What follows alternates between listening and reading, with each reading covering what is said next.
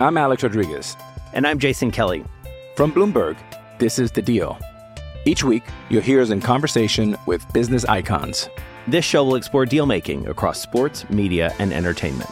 That is a harsh lesson in business. Sports is not And, as uh, simple you know, I- as bringing a bunch of big names together. I didn't want to do another stomp you out speech. It opened up so many more doors. The show is called The, The Deal. Listen to The Deal. Listen to The Deal on Spotify.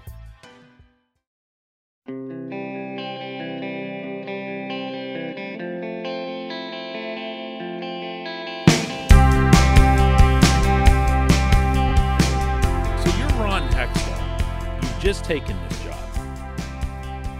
You are aware of the Penguins. You're aware of the Penguins' more prominent names. But it's from afar. You're in an advisory capacity with the Kings all the way out in LA. You're way more concerned about the teams that are usually in the old Pacific Division. And you're not thinking nearly as much about what's happening way out here. So you have a certain perception of what and who the Penguins are. And then you get here. And then you watch them. And then you're absorbing it all up close. Imagine, imagine your first impressions from this past week. Good morning to you. Good Thursday morning. I'm Dan Kovacevic of DK Pittsburgh Sports. This is Daily Shot of Penguins. I do one of these every Monday through Friday morning, really early. And if you're into football and or baseball, I also offer up daily shots of Steelers and Pirates. Penguins will face the Islanders tonight at PPG Paints Arena. That's a 7:08 p.m. face-off. I'll be there to cover that for DK Pittsburgh Sports. And I'm not expecting it to go well. These are things I feel quite comfortable sharing with you. I liked almost nothing that I witnessed two nights ago in that same building against the Capitals. Almost nothing. A little bit of early pressure led to a couple of power plays, led to some really good chances, led to zero goals, led to those guys basically just closing up shop and calling it a day. Not all of them. Certainly not Brandon Tanev. But most of them there wasn't much fight. There wasn't much compete. I didn't see much in the way of talking, even with each other. And you know what else I didn't see? I didn't see any signs of the team's other resident superstar waking up. I'm not sure if Genny Malkin can wake up this season. Because the more I watch, and for that matter, the more I hear from people who are there and in the know, the more I'm convinced he entered this season out of shape. Now, I say that, and your first impression is like, you know, that he spent the summer like chowing down at Dunkin' Donuts and whatever else and put a bunch of weight on and what that's not what out of shape means. Not anymore. Uh, if you show up to camp like that, you can't even function after one practice. So this isn't egregious out of shape. This isn't showing up obese or whatever. This is not prepared for the shortened NHL camp that everyone knew was going to happen and not prepared for the every other day game grind that the regular season is representing.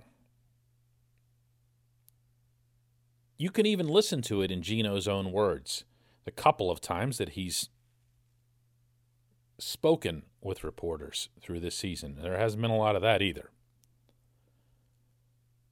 He's mentioning how hard he's working, how much he's trying to I don't think he used the word catch up, but it it was something that came across that way. Where he's trying to figure it out and get moving and, and everything else. But when you watch him and you see him in spurts and you see him go, and you know what I'm talking about, those neutral zone rushes where the other team just says, whoa, and they back off. There was one of those the other night. There was one of those Tuesday night against Washington where they all just kind of backed off. They saw that he was really coming. But you know what? There was one of those, and I'm underscoring the word one. And when Geno is Geno, there's more than one, you know? This segment of Daily Shot is brought to you by Warrior Alpaca Socks. What makes their socks different is the alpaca fiber used in their construction. It's stronger, softer, far less irritating to the skin, more breathable, hypoallergenic, warmer than wool. This is the time of year for Warrior Alpaca Socks. When you go to their website, warrioralpacasocks.com, use the code DK to get 15% off your first order. One more time, warrioralpacasocks.com. Use the code DK just for our podcast listeners. I don't believe that there's anything wrong with Evgeny Malkin mentally. I don't believe that he's pouting. I don't believe that he's who knows what, all kinds of goofy theories floating, whatever. You know, his family lives in Florida and he misses them and everything else. And I, I don't know about any of that stuff. I don't, I don't know or care where his family is or, or anything like that. I'm, I'm watching the hockey player play hockey, and I'm watching him do it at a level miles below where he's accustomed to being and where we're accustomed to seeing him. I can tell you this unequivocally. In the 2019 20 season, Geno had more points per game at five on five than anyone in the NHL. More than Connor McDavid, more than Nathan MacKinnon, more than Leon Draisaitl, more than Sidney Crosby, more than anyone, anywhere. He was the NHL's most prolific player at five on five. This was just a few months ago. In the playoff round against Montreal, he didn't produce a point, but he managed to stir up 21 shots on Carey Price. Not 21 shot attempts, 21 shots on goal. And he was moving. And when I would ask Geno, this was back when locker rooms were open and all that sort of thing. What happened? What what got into you this season? You know, is it motivation? Is it this or that? And he said, it, he just, just shrug his shoulders and say, my, my legs are stronger. I was just in great shape. I can skate. It's all my skating, skating, skating. It's not a complicated game, this ice hockey thing. It just isn't. It's all about skating. This is the one thing you can get uh, octogenarians to agree with just as much as you can some nerd right out of college preaching advanced analytics. You could get universal agreement that the sport of ice hockey is about skating. So when Geno got a lot better, it was because he was skating. And when we watch him now and we wonder what's wrong, what's missing, why does he look so slow? Uh, why is he dishing when he shouldn't dish? Why is he not able to stick handle around that guy the way he stick handled around him last year?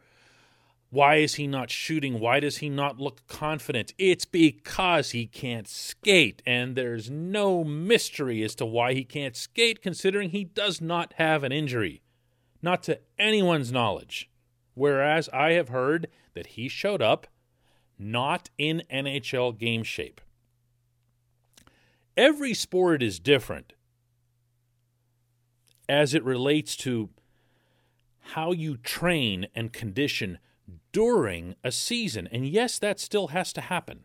You don't just get all revved up in the off season and then show up for training camp and then it's all just games literally the rest of the way.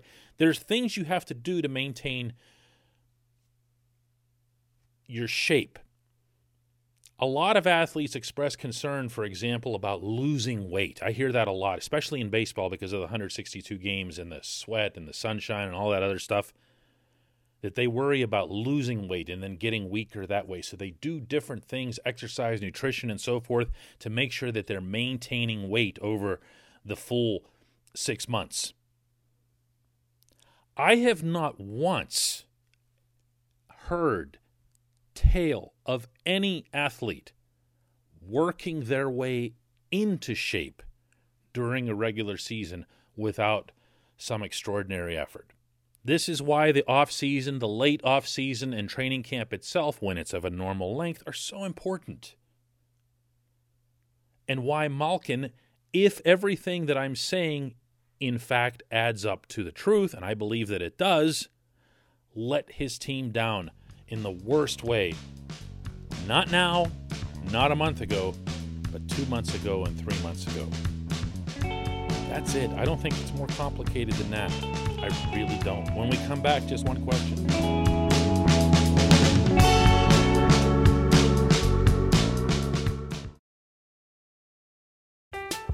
I'm Alex Rodriguez.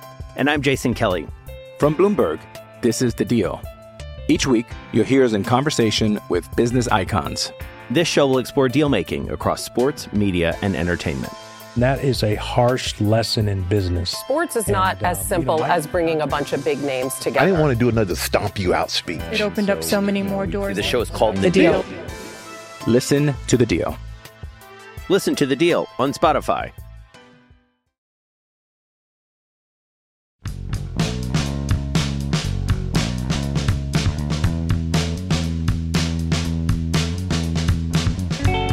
Welcome back. Time for just one question. If you'd like to leave one, you can do that by visiting DK Pittsburgh Sports.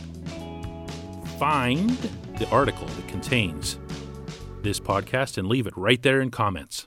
This segment of Daily Shot is brought to you always by the good people at the Greater Pittsburgh Community Food Bank. They're committed to providing food for all of our neighbors in need in Western Pennsylvania. They're here for you when you need them. Go to pittsburghfoodbank.org slash get help to find food near you. Today's Just One Question comes from BP in Wilkinsburg, who asks When does Mike Sullivan start to get on the hot seat for the lackluster effort and performance of this team? If they fail to make the playoffs, or even if they're one series and done in the playoffs, will the firing of Sullivan happen then, or will it be before the end of the season? Well, let's also at least lay out the possibility that he doesn't get fired. Let's start there, BP. Uh, this is a very, very good head coach. I believe that Pittsburgh is lucky to have him. I also believe that he does a tremendous job of working with the hand he's dealt. If you think back to when Sully took over in the middle of the 2016 season and all the different personalities that he had to adjust to instantly, like upon his arrival. I mean, Mike Johnston was gone, and the Penguins were going to play hard just because they were happy that Johnston was gone. But his honeymoon, meaning Sullivan's, wasn't going to last very long. And if you'll recall, the Penguins started out pretty lousy under Sullivan, and he had to sell them on his system, and he had to sell Jim Rutherford on going out and getting a couple other types of players that would be a better match for his system than what he had, and then he had to bring up the younger guys, the Bryan Rust and so forth, the first wave of kids from Wilkes-Barre that ended up contributing to that Stanley Cup. He did all that. He assimilated a team of some of the most diverse personalities you could ever conceive. I mean, I can't think of two different people, more different people on this planet than Patric Hornqvist and Phil Kessel. But there they were, and they were both playoff heroes. And it worked, and it worked in large part because the coach made it work at the top level of the hockey operation at least at ice level. And I just don't think you discard someone like that. I don't think you do that lightly. The man's work ethic is beyond reproach. The man's uh, understanding of the game is very obviously at a high level. We have seen him not just stick to his system, but we've seen him make smart moves, including during the course of a playoff series and outcoach the other guy. So I, I'm not wild about the Mike Sullivan hot seat discussion. Maybe that'll change over the course of this year. I'll say again that I was not at all wild about the amount of energy the Penguins showed Tuesday night against the Capitals. Uh, I found it deeply disappointing that there didn't seem to be a recognition of the importance of the game against a team that is probably going to be the one that is best positioned to keep them out of the playoffs. But I also know enough about professional sports from having covered them over a lifetime to appreciate that there's only so much coaches and managers and assistant coaches and everybody else who's there wagging a finger at people can do. There's only so many different ways that you can say, hey, go get them, boys, where eventually the problem is, is that the boys don't really care. I don't know that about this team. I don't know that about this group. I'm always reluctant to criticize people who are wearing rings because at least was in there at one point that hunger, that fire. But I also know that this team, if you go back to last year, the last 29 games the Penguins have played, they've won six in regulation. Want to hear that again? last 29 games, they've won six in regulation. That doesn't sound like a coach problem to me. It just doesn't. I appreciate the question, BP. I appreciate everybody who listened, and we'll do this again tomorrow discussing however it is that Penguin versus Islanders goes tonight.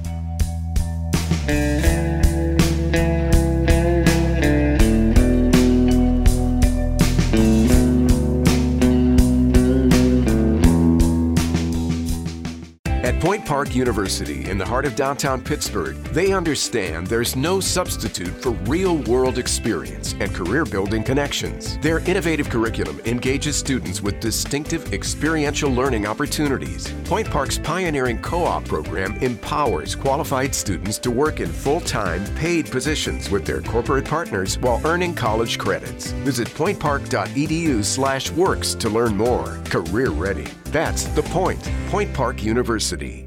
Your front door, your car, your gym locker, your gun.